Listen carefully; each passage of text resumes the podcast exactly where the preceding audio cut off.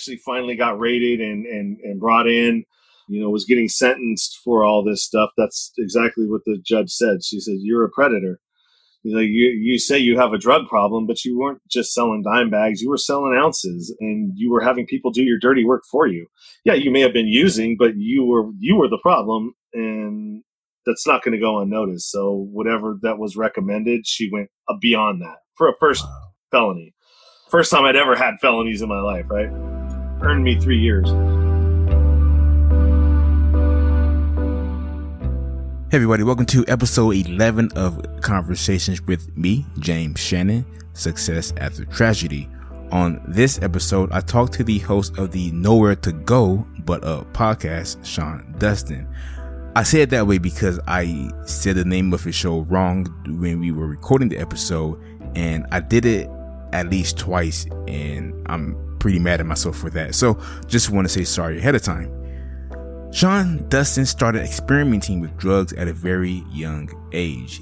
As he got older, he started getting into a lifestyle that involved plenty of drugs, parties, strippers, and a whole lot. However, Sean shares how his party lifestyle caused him to lose his daughter and spend time in prison. And today he is going to share his story about how he got involved in all of that and what he's up to now. So here is my conversation with Sean Dustin.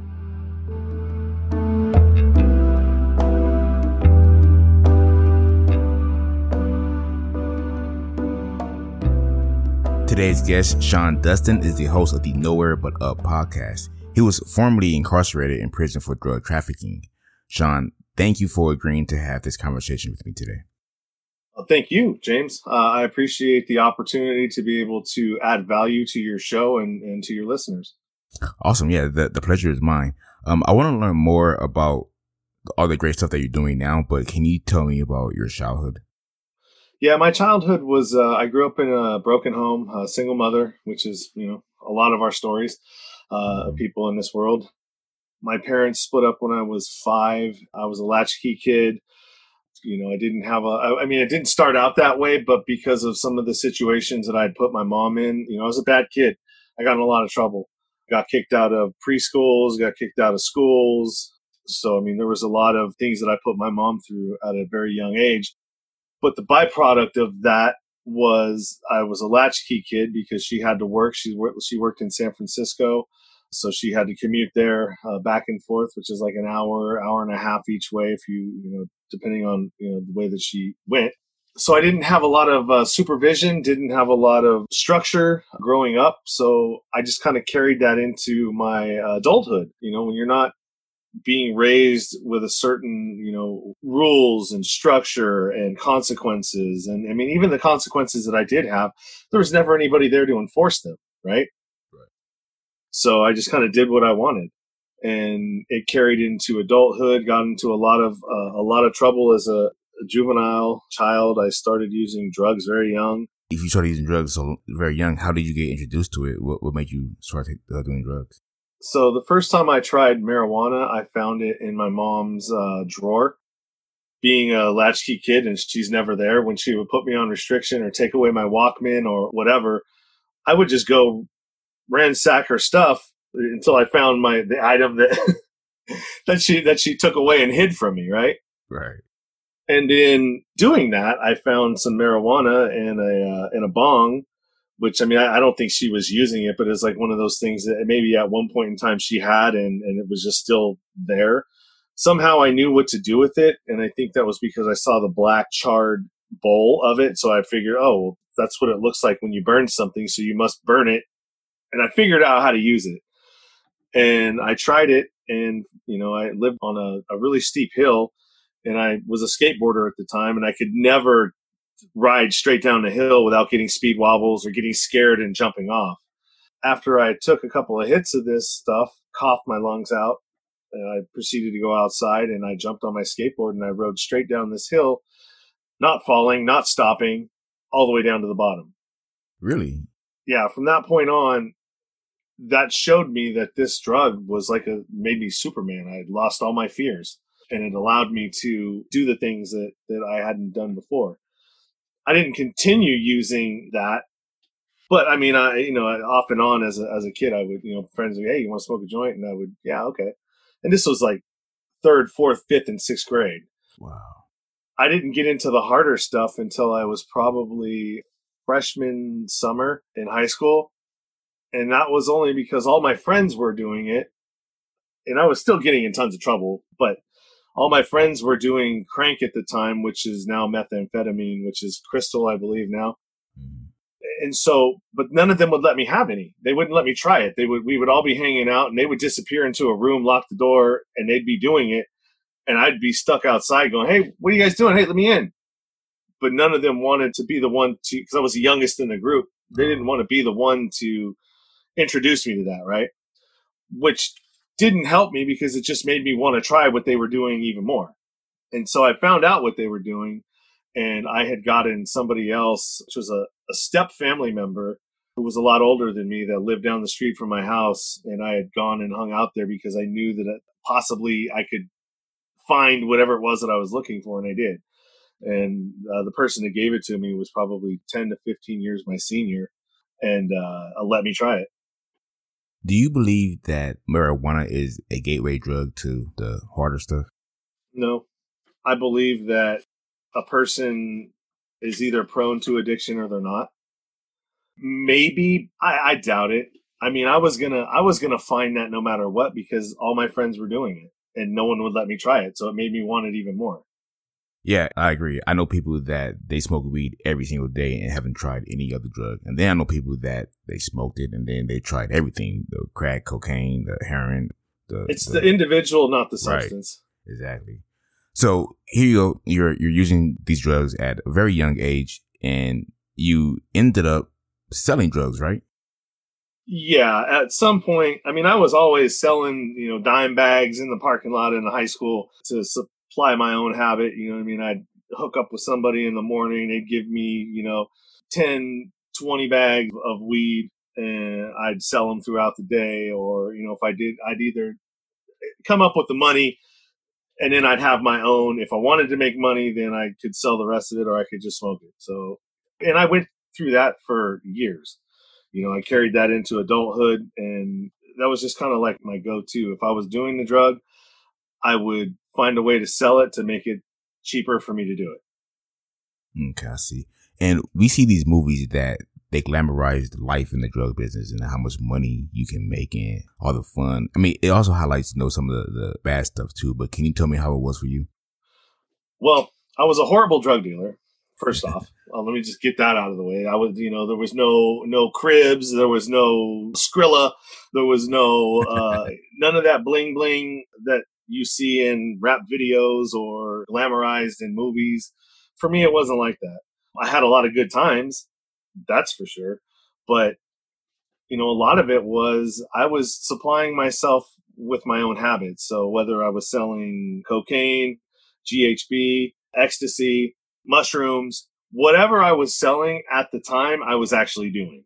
All right. And so I was a break even at best drug dealer. Uh, the only reason why I didn't get beat up was because I had a lot of strippers that I was hanging out at the time, and my house was full of these women. And the drug dealers that I was getting my money from were hanging out. So they knew that if they anything happened to me, their fun was going to go away or their access to these women would go away. That makes perfect sense. Yeah, I can see why they would be over there. So you ended up in prison though. How, how did that happen? So I went from, you know, I, had been going in and out of institutions ever since I was a kid. I went to juvenile hall. I went to uh, the boys ranch. Ended up going to a drug rehab. Uh, that was a group home at 16. Didn't get out of there until I was 18. Stayed good for a while. Went to Sacramento. Found the wrong crowd again. Started selling cocaine, partying, really learning how to to operate in this world from the time I was, I think at one point I was going to clubs every Monday through Saturday, or no, it's Tuesday through Sunday. Monday they were all shut down, and I would either go sell at a, a nightclub, or I would go into the strip clubs if I didn't make any money at the nightclub, and I would always make money there, and then I would always bring people back to my my place and party and sell drugs there too. You know, just keep the party going, keep the you know keep the people that have the money and want the stuff going. So I mean, I really it was a lifestyle from Tuesday through Sunday. I was going hard. I took a day off. It's crazy. There came a point in time, you know, when I I started messing with the wrong people and I had to make a choice. Uh, I got into funk with this one person. Uh, if you know we ran in, ran across each other again, it was you know one of us wasn't going to walk away from it. Um, I was kind of a coward at you know at that point in my life. You know, I had gotten my stripper girlfriend pregnant. This was going on, and I was like, well, you know what? This is a good time for us to leave. You know, leave Sacramento. I don't really have a job. You're a stripper. We can go to Vegas you got plenty of work there, which means I don't have to work. It's great for me. Let's go. yeah, I mean, yeah, going to Vegas, yeah, she can get a lot of work. I, I, know some people that dance out there, so yeah, and so it was safer. It seemed like it was for you too, right? Yeah, well, I mean, I didn't know anybody. I didn't have to worry about money because you're paying my way, which I I learned how to manipulate people at a very young age. And so basically, I, I, looked at people as a means to the end that I needed instead of, hey, let me help you. It was always about, no, no, no, what can you do for me? Or how could I get the most out of you before I throw you away? Mm, wow. Yeah. And so that ended up, you know, uh, translating into that. I did okay in Vegas for a little while, but we ended up, you know, uh, one of my old partners from Sacramento moved out there and so once that happened, it kind of like, and I had a daughter as well, but that really didn't seem to matter because uh, I wasn't ready to have a kid. I was still addicted. I was still, you know, partying, doing all the the crazy stuff, and so she left me. There was a situation that happened that you know she was like, "All right, well, I, I fucked up pretty big," and she was like, "I'm done with you. And from that point on she had my rights terminated. I didn't fight it because i was still partying and i figured that my daughter would be better off without me anyways because i'm just just fuck up basically. But it was just an excuse for me to you know looking back on it when i you know look through my past it was just an excuse for me to get out of responsibility and i knew that i wasn't going to have to pay child support so i was like dude win you know what i mean yeah which was a horrible way to look at it because I spent six months grieving over it, drunken in, in Phoenix before I came back to Vegas again. And then I, you know, when I came back from Phoenix, I hooked up with another stripper. I went to work at a strip club uh, in Vegas. I hooked up with another stripper who was on meth. And so I started again. Wow. Yeah. It seemed like you love strippers, huh? Yeah, well, they were easy. I used to always do this. Here, here's a, a, really fucked up saying, but when I would go out, I'm going. People, hey, where are you going? Uh, I'm going to the strip club to go to go trolling for bitches with low self esteem.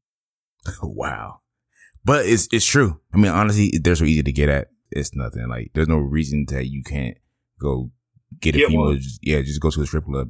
Well, see, but the big the problem was is until you get that first one, it seems unattainable. True. So I learned how to, you know, after I got that first one, I was like, oh man, this shit's easy.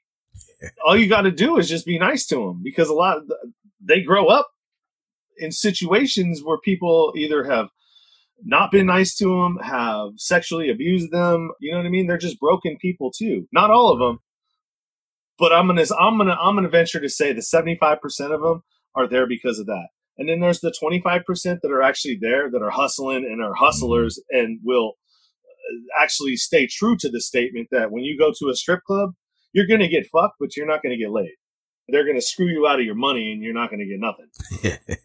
um, but, anyways, so, you know, I, I went and was doing this for a while. And at some point, I started selling meth and I was moving quite a bit of weight. I wasn't working, I wasn't doing anything, and I had a bunch of people that were working for me, doing smash and grabs, stealing, you know, stuff and coming back and bringing it to me, and I would pay them. And and, and these were guys that were slamming drugs, uh, intravenous drug users, kind of skid row kind of people that will. They didn't care how they got the how they got the drugs, just that they got them, and I exploited that. When I actually finally got raided and and, and brought in you know, was getting sentenced for all this stuff. That's exactly what the judge said. She said, "You're a predator." like you, you say you have a drug problem, but you weren't just selling dime bags. You were selling ounces and you were having people do your dirty work for you.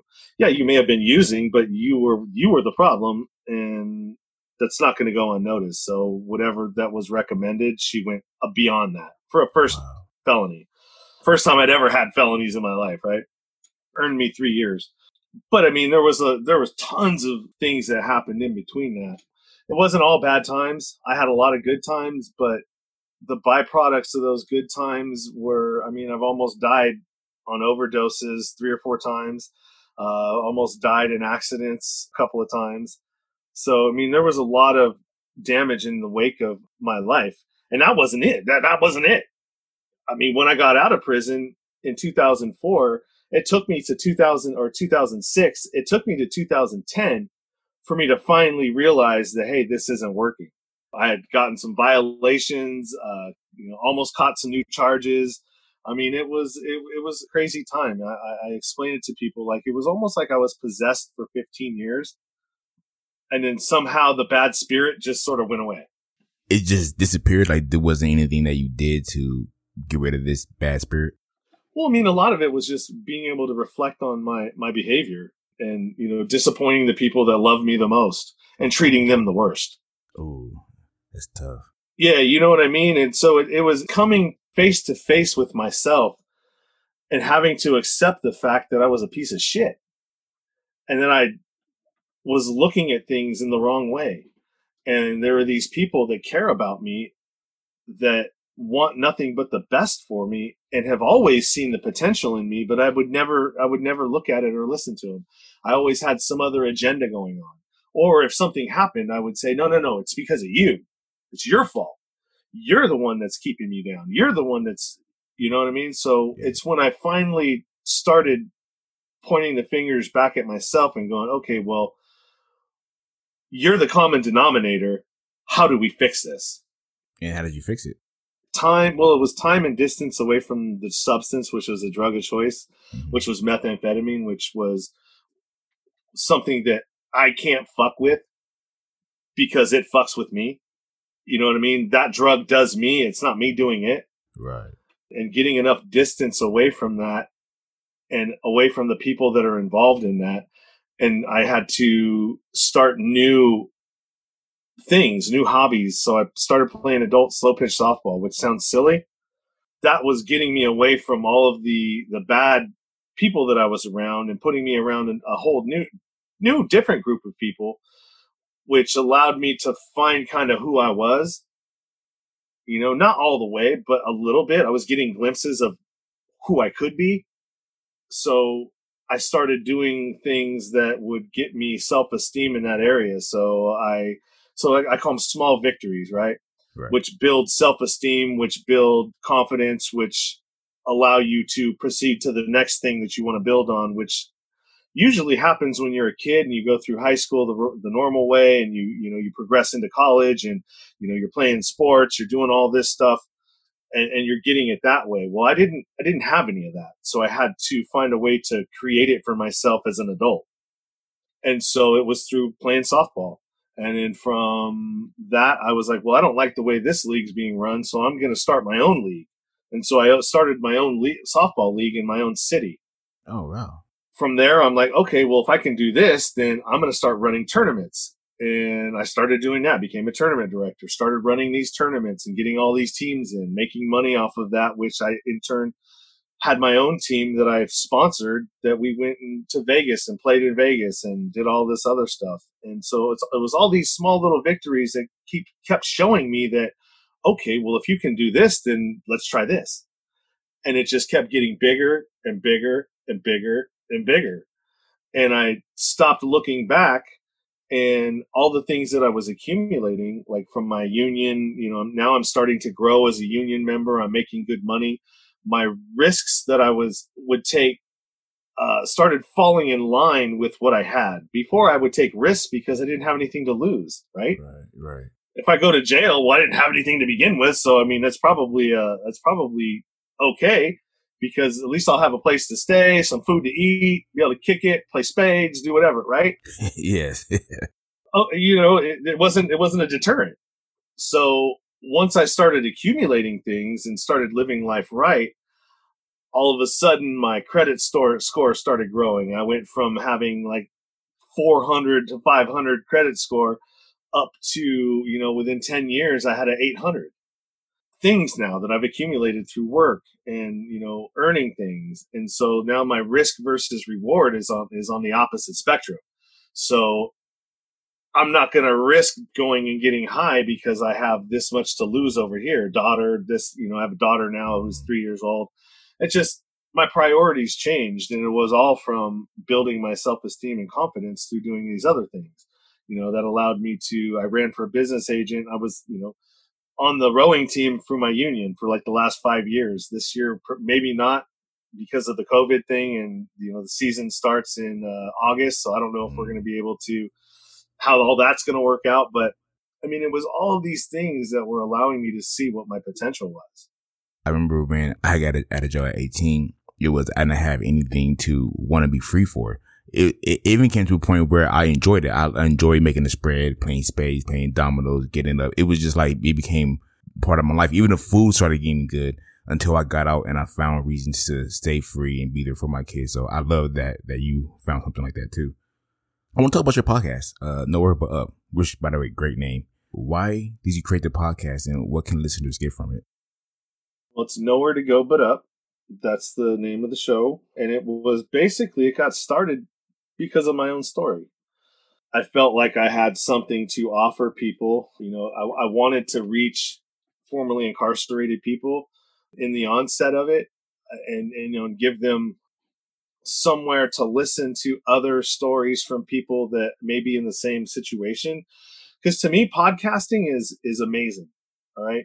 I didn't have this when I was a kid. If I would have had mm-hmm. access to all of these different people, uh, you know, conversations that I could be a fly on the wall of to amazing people, man. I mean, we had Tony Robbins, but I mean, you had to buy tapes. Right. You know, it wasn't it wasn't accessible for free. If I would have had that, man, I don't, who knows what the how how different things may have turned out. But since I didn't, I wanted to bring this to to people now. It just kind of you know, you, you have a podcast. So, I mean, it starts out if it's one thing and then it kind of creates a life of its own. Mm-hmm.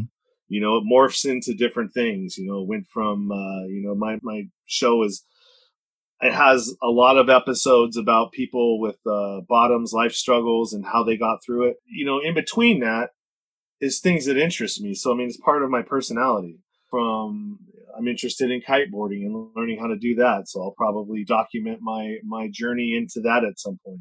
People that are interesting to me, life coaches. So like things that I struggle with, I'll bring coaches on so I can talk about my issues and maybe how I can work through them, you know? Right. That's kind of how it goes for my show. Since COVID, I got 37 episodes, but I, I have 40 in the bank right now because I've had a lot of interviews lined up from the last, you know, six weeks. Probably, I would say 15 to 16 a week for the last six weeks. That's awesome. Because the uh, coronavirus, I've seen a lot of people, they jumped into the podcasting world and they joined us in having these shows. And I think it's great. I, I love podcasting. I love that we're getting a lot of new listeners, a lot of people that are getting into the, uh, into the space. It's really cool. There's room for everybody because everybody has their yeah. own story. Everybody has their own thing that they're bringing to their show you know, every day somebody's born. That means every day there's a new story that's waiting to be told. So podcasting is one of the best platforms to tell your story. So what's next for Sean Dust? What, what do you see is going to happen in your future? You, you're done with drug life in the past and now you're, you know, you have a, a better life. What's next? Well, I would love to say that I want to be rich and, and, and become famous and a, and a Joe Rogan podcaster, but we all know that that's not usually uh, how things work, right? So for me, I'm just trying to find a way because I got, I mean, I started late, right? 34, 35. Uh, I'm an apprentice in, in, you know, my trade. I've been in it for 13 years now. I've got 20, I'm, I'm gonna say I got a good 20 years left before I can actually retire with 30 years and a full pension. My body's not to last that long construction is a uh, is a young man's game, and I've I've worn my body down quite a bit from sports to drugs to you know what you name it. Uh, I've been hard on it, and I and I have a, a toddler, right? I got a three year old. So, what I'm really really trying to do is, you know, either I get in as a business agent in my local, which will take me out of the field and still give me a good income and be in the area that I that I like because I'm a, I'm a huge supporter of unions and as a way and a means for ex offenders to be gainfully employed because your past doesn't matter. Your felonies don't matter in construction. They don't care. I mean, if they if they did, then half I would say 80% of construction workers would be out of work. Hmm. you know, and if that route doesn't work, I'm going the podcasting route and really I don't want to be rich. I just want to be able to create enough space and time for me to be the best father that I can. I love that. You know what I mean? And that's and that takes time, right? Right. You know, my my days right now when I am working, three to four hours of it spent just in commute, and then you add the eight hours. I mean, that's twelve hours. You know that we're looking at a day to to try to support my family. You know, my daughter and myself and and my life that doesn't leave a whole lot of time to be a parent, right? Especially if you're a co-parent. So my goal is to create something that will allow me to get paid and give me the time to be present in my daughter's life because there was that daughter that's still out there that I didn't do that for, right? Right. Yeah. I was going to ask you about her. Are you in contact with her or do you know? I'm friends with her on uh, Instagram but I mean, I'm not a by any means. We don't have a, a relationship. Right. I haven't seen her since she was 18 months old. I don't really have any right to interject myself into her life and say, "Hey, I'm your dad." Uh, so it's really i have left it in her court, you know. And at some point, hopefully, she reaches out to me and says, "Hey, you know, I'm I'm interested in knowing a little bit more about you." Or maybe she's you know seen some of my posts on Instagram and has followed my podcast and she can learn a whole lot about me just from listening to my episodes. I'm glad that you are able to admit that because when you said that you left, you know, you left her or whatever, I was like, wow, I wonder how it is now. So thanks for sharing that. I know that's uh it has to be tough to have a daughter out there and not have the relationship that you probably want. Well, that's why I'm super vigilant about the one that I do have a relationship with mm-hmm. to make up for how I did the other one wrong, you know? Right. And so, you know, I mean, that's really, that's really what it comes down to because family and, and how I raise this human being to engage with the world, right? right. That's the only responsibility or opportunity that we get to kind of help the future is by how we raise our children. Yeah. Because that's where it starts. And if everybody would take that approach to their children now, and I think, you know, this COVID thing has really forced people to take a look at their parenting because they're forced to be with, everyone's been forced to be with their people for weeks now. Mm-hmm. And you can get an idea of how shitty of a parent you've been in the past and how you kind of just let the school system take care of your children while you take a back seat well that's kind of that's kind of out the door now because you're forced to be involved in your children's lives their school homeschooling all of that stuff has been happening the last you know six weeks, seven weeks. Yeah, it's, it's it's kind of a shame. A lot of people were mad that they lost their their daytime babysitter. Like, no, that's still your kid. And that's the only way we're going to fix this. Yeah, that's the only way we're going to fix this society is by being very present in our kids' lives and taking that power back that we've given to the schools to raise them and start raising them yourself. Thank you. You know what I mean? So Here's something that I, I really live by, and, I, and it's because of a meme that I saw. And it says, Don't give your kids the, the life that you wish you would have had. Teach your kid the things that you wish you would have known. Mm, that's powerful. I like that. You know what I mean? Because there's a lot, I mean, there's a lot of things that I go, Oh man, if I would have only known. I, I do that all the time. If I can just go back and teach myself some things, or you know, but now, like you said, I teach those things to my kids, things that I wish I would have knew. Yeah, don't worry about the shiny things that you wish you would have had. Oh, I wish I would have had a dirt bike when I was growing up. Oh, I wish I would have had this. I wish I would have had these shoes. you know what I mean? Screw all that. I mean, they can get all that stuff when they get older. I mean, I'm not saying, you know, put your kids in cheap shoes and cardboard in the insert, inserts in the soles because you don't want to buy them any new stuff, but don't spoil them with material things because it's not teaching them anything. Right, right. Well, Sean, well, can you give any advice to anyone that just got out of jail and they're feeling like the world is against them and they can't achieve any success? Take a look at yourself first in all of your problems, in all of your situations. If you keep having problems in, in an area in your life, go to the common denominator. And that's usually you, right? right? Something that you're not doing, something that you are doing. Start with yourself and then branch out from there. Find a podcast. Find something that you can listen to that aligns with where you want to go and listen to it and follow the advice, you know. And so for me, it was Rogan, and that that was after I, I'd finished all this other crap that I had gone through, right? Because after the drugs, I realized that I still have a lot of problems, right? Because the drugs were just a, a symptom of something else that was another problem within myself. And so don't give up. Find a support system around you, uh, put good people around you you know, here's a really important thing that people forget, and it's very true. You're the average of the five people you spend the most time around. You ever heard that one? Yes, I have. And it's true. It's true. So if you want to be somewhere in life, right, put yourself around the people that are already there. So professional athletes, they don't get good by always playing people that are that they're better than, right? Mm-hmm you have to go and challenge yourself by putting yourself around people that are better than you to up your game.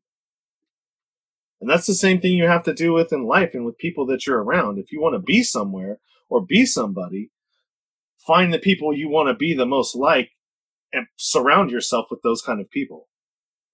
Yes, yes. I love it. That's the that's the quickest way to do it because those behaviors that you're having they'll either be spotted out by these people or you'll spot them out yourself and, and shed them very quickly because it doesn't align with the group that you're with now. Going out and, and doing drugs doesn't align with these other successful people. Yeah, they may do some sort of drugs, but hopefully that makes sense. It makes perfect sense. Sean, I want to be mindful of your time, but I do have one last question for you. Are you happy? You know, for the most part, I have to say yes. I mean, yeah, there are some things that I wish that I could. I mean, I still struggle with, but like anything that we struggle with, just look at your problems as like like a child, right? When a child learns how to walk, they fall down quite a bit before they learn how to actually walk, right? Mm-hmm. Well, it's the same thing with problems that you find and that you see in your life, uh, whether it's drugs, whether it's overeating, whether it's weight, whether it's you know, you name it. If it's an issue that you're having, the first step is just admit, admitting that you have the issue and then consciously making an effort to try to change that.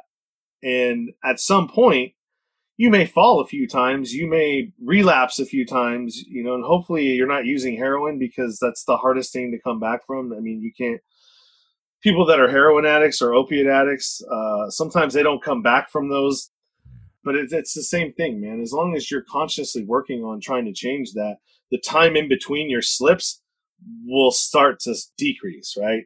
Or increase to the point to where at some point you'll just stop because you'll either have gotten tired of disappointing yourself and everybody else around you or you'll have just figured it out. I hope that makes sense. It it made sense in my head. uh, it made it made sense in my head uh, when I heard it, so I think it made sense. But yeah, other than that, I mean, you know, I, I am happy. I have direction now. I know exactly where I want to go. I have goals, you know, short term and long term. And so the short ones, I keep checking off the list and making sure that it, I'm still aligned with my long term goals. And at some point, I'll be there. Yeah, awesome. It seems like you're still having those small victories and you're going to continue having them. And that is great if people wanted to learn more about you or just to hear you find you, where can they go? My podcast is the Nowhere to Go But Up podcast. I'm on all major platforms. The easiest way for you to find me, and I'll give you a link to my link tree, is there.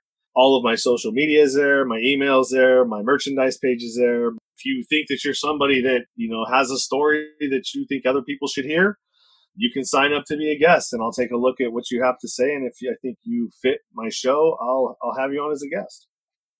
All right. And I will leave the links and everything in the show notes. And Sean, I want to thank you again so much for sharing your story and being able to come on the show and share it with the world. I appreciate you. I appreciate what you're doing as well, man. I mean, we need more people that are like you and me that are telling the people, you know, stories that most of the time, you know, a, a long time ago, you couldn't get these stories unless you were in AA, NA, you know, in the rooms of recovery, because that's where people felt the most comfortable to tell these kind of stories. Mm-hmm. And that's not true anymore. Now, podcasts like my mine and yours, you know, and there's a there's a ton of them out there that are doing the same thing. Being a human is a messy thing, man. Yeah. Uh, we don't come with a, with an owner's manual. We don't come with a user's manual. If we're not taught the right way as children, uh, at some point we're going to be forced to try to figure it out for ourselves. And so that's really what this podcast for me has been about to kind of eliminate some of the steps for other people if you so choose to. And some people you're just going to have to go through it. I mean, it's just how, kind of how it goes. Yeah. And like you said, I, I, didn't hear these stories ever, you know, except for when I was sitting in jail cell and people telling their stories, you know, their war stories the things that they've been through. But other than that, you didn't hear this anywhere. Nope, for sure. I appreciate it. You take care. All right, you too, man. Wow, Sean, thank you again for sharing your story. Um, I'm happy that you are trying to be the best dad possible now, and I wish you the best going forward. If you want to learn more about Sean, check out his podcast, Nowhere to Go But Up. Sean also started a Facebook group named after his show. You can find him, me, and over 350 people interacting in his group. I want to thank you for listening to episode 11 of Conversations with James Shannon. I hope everyone is being safe right now and please listen to the people that love you, people that care about you, and people that want the best for you. I will talk to you all next week. Take care. I'm out.